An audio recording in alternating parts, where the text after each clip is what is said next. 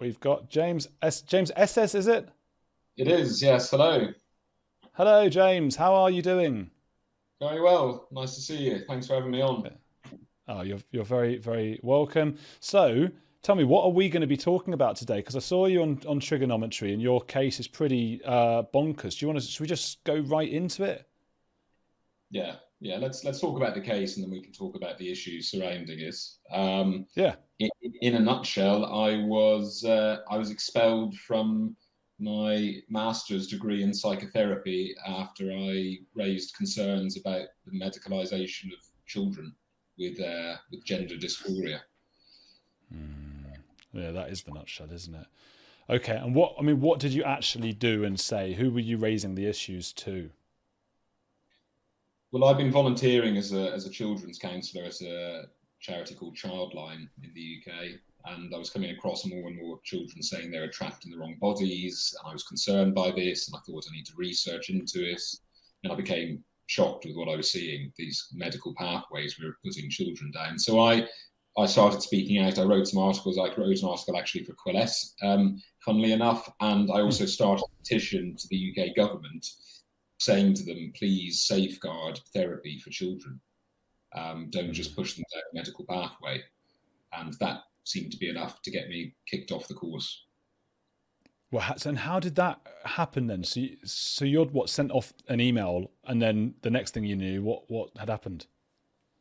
Yeah, so I got an email from the from the deputy chief executive officer on a Wednesday. This is May of last year, saying there had been some complaints about what I'd been saying, and they asked if I'd come in for a conversation. I responded saying, "Of, of course I will," although I'm not sure what I've done wrong. Uh, and they responded saying there's absolutely nothing to be anxious or concerned about. It's just a chat, just an informal chat. So we, we set up a meeting for two days later. And the very next day, uh, an email dropped into my inbox. And the title of that email was Termination of Contract. And it was a two paragraph email. And I was told that I was being expelled with immediate effect for bringing the profession into disrepute, was the word. Did your heart drop? I mean, everything literally dropped. I was I was in a mess on the floor. I was like inconsolable because I'd spent tens of thousands of pounds on this course. I was just about to set up a private practice as a therapist. I was three years into the course, and to receive an email like that out of the blue, and I went to respond to the email immediately because I thought they must have made some terrible mistake. I'll, I'll, message them and then you know this will all get resolved. And I discovered that they had already blocked my uh, my university email account within minutes of having sent me the email. Was there another way to get in touch with them? Well, I thought I might check out their their Twitter page, maybe message them on that. But I discovered that the same day they had publicised my expulsion on their Twitter account and put out what they called a statement of solidarity with the LGBT community, just to stick the boot in an extra bit. So so, had you, aside from sort of raising complaints internally, had you been sort of putting stuff out on, on social media and things like that about about the whole uh, trans ideology? A bit of Twitter, a few articles, this government petition, a couple of podcasts, um, and I joined with another group of therapists, like-minded therapists, um, to to spread awareness about these issues. Really, but. I, I didn't believe that what I was saying was particularly controversial. I mean, it, what I was saying was sex is binary and immutable. And by the way, we shouldn't be pushing children down irreversible experimental medical pathways. It's funny, isn't it? Because because there did seem to be a like I don't know if it was a year ago as or or, or I suppose even six months ago when this when this was it six months ago? Is this right? Is that right? Seven months Last ago. May, May of twenty one. So, okay, so yeah, a year and a half ago, this was. It, it feels like we were in the peak of that kind of hysteria, and then mm. we had that um, was it what was it called Tavistock uh, got got closed down, and then yes. suddenly people would talk to the fellow who wrote um, the Irish Father Ted uh, again, and he was allowed back into the mainstream and that kind of thing. Did have you noticed sort of pe- like the the uh, climate around trans ideology or, or, or that kind of thing changing and going back and forward? It's fluctuating you know, I still remember a number of months ago when Boris Johnson, who was prime minister at the time, came out in an interview and said there are differences between men and women. And as pathetic as it sounds, that felt like a big moment. But I mean, it's it's it's it's very telling that that was a big moment, you know, in our hmm. society. But you know, I think the political landscape's changed a bit. The media landscape has changed a bit, but, but the general narrative not not so much. And there's a lot of militant activists pushing this stuff, and the type of abuse and vitriol flying around on social media. I mean, that hasn't changed one bit. If anything, that's gotten worse. I'd say. Yeah, well, just for hosting you, I know I'll get screamed at. And it's typically by people who have got children going through these things. So I do have sympathy for them because obviously it's such a difficult position to be in when it's your children and, and, and all of that. I suppose where, where I've always had an issue with it, I have an issue with all kinds of magical thinking and cult thinking and that kind of thing. And uh, when, when you've got like uh, two things that don't quite make sense, and I think you were just saying, Boris said there are differences between men and women. If anything, to me, that is an argument for trans ideology in a sense, because we're being told two different things uh, by woke culture. One is that we are this, exactly the same, men and women. And then we're also being told that we're so different that if one is born in the wrong body and feels like the other, that it makes them want to end their own lives uh, because it's so difficult. To, you know, that's how different we are. That do you, do you know what I mean? Just that that contradiction. I think this is partly the cause of the conflation between the ideas of sex and gender. I mean, I mean those terms are used interchangeably nowadays. And, and, what I would always say in support is we should support people being gender atypical. Um, we're all a mixture of masculine and feminine traits and characteristics. Um, there shouldn't be anything wrong with a more masculine girl or a more feminine boy. But the, the crucial thing is that one's hobbies, interests, dress sense, music taste, outward presentation doesn't make one jot of difference to one's biological sex because that can never change. Um, but yeah. we've conflated these things now. Um, and, you know, I, I, literally just watched Netflix's recent documentary on a, a trans kid in Australia and looking at their journey. And this kid at nine years old is saying, um, I was assigned the sex of male at birth, but I know deep down that I'm a woman. And, and we're going along with this, and we're saying to these children, okay, well, if you feel that way, here's some hormones, and later on you can have some surgery to boot. I think one of the biggest issues I've got with it is is this idea that if I were to have a son or a daughter, that that that if they were to do something that wasn't typical of their stereotypical gender, you know, hobbies or whatever, then they'd they'd be made to feel they are in the wrong body or whatever. I, I want any daughter of mine to be as typically or stereo, you know, blokey as they want, or or, or vice versa. Well, well, this is it, and, and that's actually that's the liberal idea. You know, um, I liberals were saying for ages that oh, we're, we're, trying to move away from these regressive stereotypes, but actually we've, we've gone right back to them again. And I come across teaching materials that suggest to young boys that if they like the color pink or flowers, they might be trapped in the wrong body. I mean, you can't get more stereotypical and regressive than that.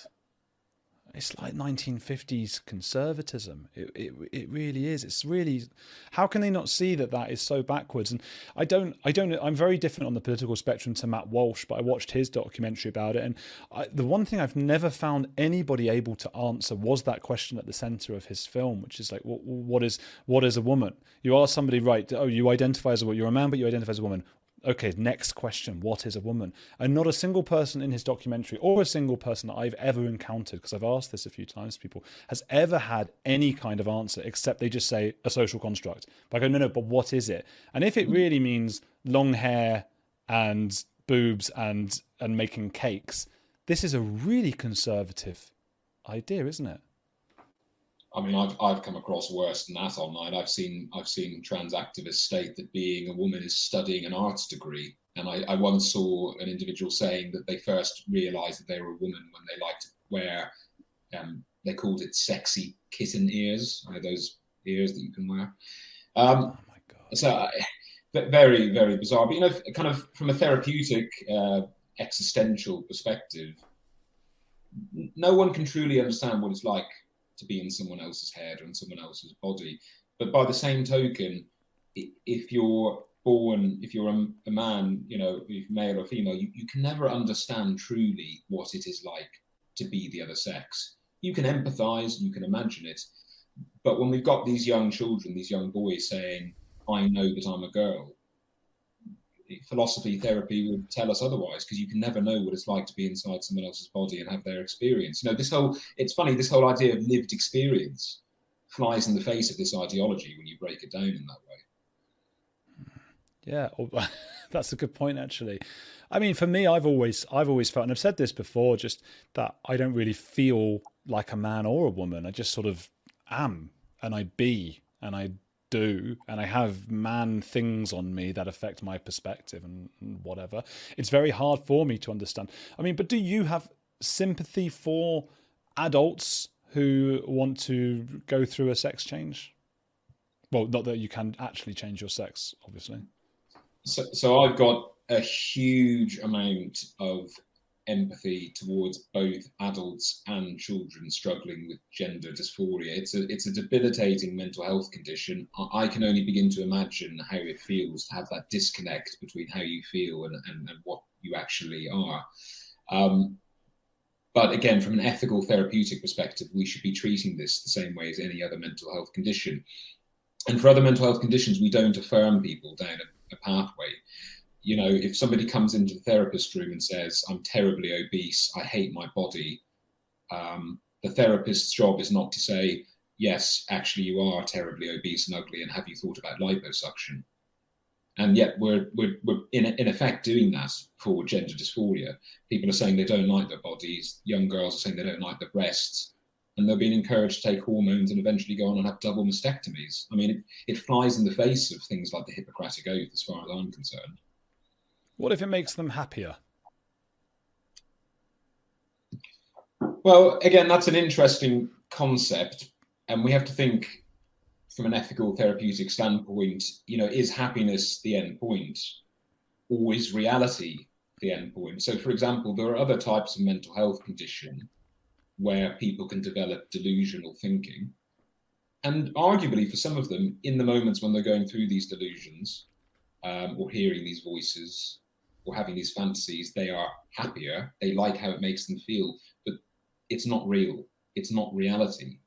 And society's job is to help people to live through reality and what their existence actually is. So, on that basis alone, I would say that happiness isn't the sole marker by which we should be measuring this. But at the end of the day, I think a lot of people have been sold a bit of a myth here and that this is some sort of silver bullet that will make them feel better. And I speak to detransitioners who are left with the scars to show for it. You know, I, I spoke to a, a detransitioner called Richie um, recently. I had an interview with him, and he had his penis removed. And you know, he recalls talking about the moment that he woke up from the surgery and thought, "What the fuck have I just done to myself?" Oh. And he is oh. suffering the consequence of this mentally and physically every day, and will do so for the rest of his life. Man, how do how do we stop I mean, should we be stopping this from happening? Is it still happening to children in the UK? In in the UK, children can get puberty blockers, um, which can cause changes and impact on bone development and brain growth. Um, children can avail of cross-sex hormones, which can leave them, in certain cases, infertile. So this is happening. surgery in the UK is not currently done until 18 and over, but um, an organization called the World Professional Association for Transgender Health has recently released some guidelines and they suggest removing all age limits for these surgeries so that children as young as 10, 11 years old could have their penis removed or their breast removed. I mean, it's it, it flies in the face of child safeguarding. I mean, I'm just so I'm so like frustrated. I do get frustrated by this whole thing. Is there is there a link here? And I know that I'm in controversial terrain here, but I've heard it so many times. It would, it would be mad not to mention it. But is there a link between autism and trans identity? Significant link. And there's various research papers showing that very very high comorbidity rate, and links with things like um, trauma, previous trauma, previous bullying, links with internalized homophobia, and a message that is existing, unfortunately, today in certain communities, certain cultures, in which there are parents out there, it seems, who would rather that their kid was straight and trapped in the wrong body than gay. And the truth of it is that most uh, children with gender dysphoria will settle into themselves and eventually grow up as gay adults. Um, so the argument actually is that this is a form of conversion therapy. We're basically converting, you know, healthy gay young people into straight trans people. And what is the impact of gender ideology on education? Well, all of these ideologies are interlinked. Um, you know, whether it's gender ideology whether it's critical race theory, but ultimately has the effect of infringing upon open debate and, and freedom of speech. I mean, you know, my case is the perfect example of that. Uh, it's, it's really quite concerning when an, an educational institute that's meant to be um, teaching therapy, which is all about discussing complex, sensitive topics, you know, uh, is tr- just shuts down a student who's trying to speak out about this. And I, I'm often reached out to by other trainee therapists on these courses, and they tell me that they're far too scared to speak out about how they feel because they fear that this is the exact same thing is going to happen to them as well. So it's just shutting down the conversation. It's been a, a, year and a half since you was, you know, you had your, your contract terminated. What what happened next? Have you been able to get back in there or anything? Uh, no, I mean to this day, I've never had a single conversation with them. I'm I'm taking them to court now because it was the only resort, you know. And I, I practiced as a lawyer before, and I, litigation for me should always be the last resort. But for so many of us, unfortunately, it's the only resort. So I'm I'm taking a case against both my institute and one of the main therapy regulatory bodies in the UK. Um, it's a case before the Employment Tribunal for discrimination on the basis of my beliefs. And that's working its way through the system. It's, uh, it's going to go to trial. I hope it'll go to trial at some point next year. Um, I've had to crowdfund the money, you know, from complete strangers because of how expensive this litigation is. But thanks to the generosity of thousands of complete strangers, it's enabled me to bring this case, and I'm, I'm very grateful that I have that opportunity to seek justice with this. It really is a quite a remarkable thing because I try to stay quite neutral in these things. I try to play the role of you know the neutral presenter who's not getting involved so nobody shouts at me. But what we're talking about here, I mean, exactly. You talk about um, discrimination on the basis of your beliefs, and your beliefs are not. You know, we need to murder all the the certain minority. We need to round people up and put them in chambers. We need to uh, even stop these people coming in from over there. Your belief is simply uh, that that sex is binary, and and and that if that is the case, which I think I, I guess most medical professions professionals would would agree, um, then what they're doing to children is is terrible, and you're just fighting for that. Do you, do you know? Do you know like who these people are who have terminated your contract? Do you actually do you sort of know who they are and you could see who they are on Twitter or anything like that, or are they just like so, sort of opaque and you can't get to them? Um, I, I, was going to a relatively small institution, so I, I, know these people. I've had dialogue with them in the past. Um, a, a lot of what went on only came to light because because I was never provided with any evidence, right? You have to bear in mind that I wasn't sent the policies, I wasn't sent the evidence of the complaints. I was sent this two paragraph email and then blocked. Um, they breached all of their own policies as part of this because I never had a hearing, I never had an appeal, I never had a conversation. But um, you know, the law has its uses, and I put in what's called a, a, data subject access request. You know, requesting my personal data. Anyone can do this, um, and I uncovered swathes of emails showing exactly what was going on in the background, and that's informed the case that I'm now bringing. So I have to thank data protection law um, for that. Hmm. Um, but yeah, I mean, it, it's it's crazy, and I think a lot of these, a lot of these individuals and these organisations, I think they believe that they're untouchable, and they, they they don't even stop to think about how what they're saying, what they're writing, might come across to somebody else. They never think it's going to see the light of day, and then you know, all of a sudden I've got their emails in my hand and I can see exactly what they've been saying about me in the background. And you know, this is going to be kind of thing. Um, well, the, the, the therapy regulatory body were actually a later addition to the case. Um, and that was because I came across emails between them and my university institute, basically them putting some sort of pressure, it would appear, on my university to do something about me. They basically sent an email along the lines of saying, We're very concerned about this student. You know, and if you read between the lines, you know, what are you going to do about it? Um, so that only came about from that at data request. Um, and I, you know, I still can't get over the fact they publicised on Twitter. I mean, what, educational institutions have a duty of care towards students, and it's it's written into the bloody policy that they're meant to encourage uh, free and open debate. I mean, the, the entire point of studying um, is to debate and to grow and your, your understanding. And I, just think it's I think it's it's madness. And I, you know, if that's happening in postgraduate education, what the hell is going on in primary and secondary schools? Yeah, yeah. I'd love to get into these guys' minds and go like, what were you? Or just sit them down and go, what were you thinking here? Especially with this sort of yeah, I suppose it was a triumphant uh, public, publication of it on Twitter and all that. You know, showing off their virtue and stuff. You're supposed to be professionals, supposed to be like looking out for individuals. I mean, that's the whole business.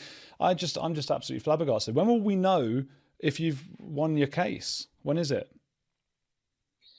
There's not a date yet because we've been tied up in lots of preliminary issues, as is often the case. Um, so the next few months are a bit uncertain, but I mean, it, it's all going in the right direction. And, and as things stand, as as today's date, this is going to a full trial against both of those organisations. It's just a matter of when. Um, hmm. So I, I, hope it will be next year at some point. I, I will need to keep raising money because this stuff is is expensive. So I'm I'm I'm reliant on on the generosity of, of people um, but because of that, it's become about much more than just getting my own personal justice. You know, I, I want to make sure that this never happens to another student again. I want to send a message to universities and educational institutions that if you try and shut down the free speech of your students, if you discriminate against them based on their beliefs, um, you'll pay the consequences. Yeah, the arrogance of it. Take us through some of the things that are being taught. I mean, uh, in schools, just to just to you know to children. Uh, some of the thing, maybe the most more egregious sort of, uh, I suppose, anti-scientific things. Well, there's the common trope now that um, sex is assigned at birth, which is you know scientifically factually incorrect. I so I come across materials for primary school age children. Um, and I came across one in particular that said it's like a coloring book. Um, and it says the doctor took a guess at your sex when you were born. Maybe he made a mistake.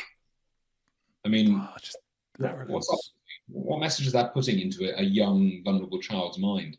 You've got the pronoun business as well. You've got the flags. There's one page I've publicized on my Twitter recently. It's a page listing out all the various flags pansexual, transsexual, non-binary, all multicolored and rainbow and all looks very bright and sparkly. And then you've got a box for straight and a box for cis uh, gender, um, and they're just white blank boxes. There's nothing in, and it, it, it could not be sending a more clear message to a young child looking at that, which is basically if you are happy in your body, if you're straight, you're boring, you're uncool.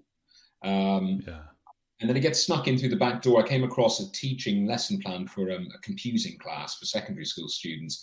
And the purpose of the lesson is to talk about computing language and coding, which is binary computing language. And teachers are instructed to make a comparison between binary computing language and non binary human gender. You know, it's literally been on the radar in, in places that it's irrelevant. And then I've just one more example. I've come across history materials suggesting that Joan of Arc was actually trans. You know, it's literally the rewriting of history. It's crazy. Yeah, it does my head in. It actually does my head in a bit. And I, you know what I resent more than anything, I, I, think all of us do, especially, you know, many of us who are classic liberals for, in terms of, you know, let people do what they want to do, that kind of thing, is you end up being sort of painted as this bigoted whatever you know you're the bad guy now. And i really resent that. I, I, you know especially when we're sitting here from from our point of view going like you know just we just want what was it? It was bertrand bertrand russell i think it is. He had this great great quote that i'm I, I can't remember exactly how it was but just you know always it was something like go you know always go with truth and and science and objectivity not what you think would be good for society were it true. And it just mm. feels like too many people uh, think they're helping, and they're just so arrogant and so entitled. So, anyway, I you know, people, please come together and help James to you know be able to afford his bloody legal fees and stuff because it's insane. I can't imagine they must be just huge. Um, and so support our guests. Please do. There's a link in the side over there. Uh, you got his Twitter and crowdjustice.com. Even if you just you know give a little bit or whatever, it all starts to add up. Uh, and then do you want to send? I mean, I guess your Substack. Would you like people to go there and your Twitter? Yeah, Twitter and Substack is where I post the most. And look, with the, with the crowd fund, I appreciate that you know we're going through difficult times at the moment. Um, so anything is appreciated. Um, but I think for a lot of people who've donated to me, it, it's a way for them to stand up for what they believe in, particularly if they're not in a position themselves to actually speak out. You know, I get messages from people who say, "I'm, I want to speak through you, through your case, because at this point in time, unfortunately, I'm too scared or not able to speak out in my workplace or amongst my family." Um, and just generally, I'm happy for people to also reach out to me personally. My my email address is on my Twitter always happy to hear from people who have concerns in this space because we have to we have to work together because the stakes are just far too high. They certainly are. James, thank you so much. Have a lovely evening. I don't have the tools to sort of knock you off of here, but I'm gonna I'm gonna jump off anyway as myself.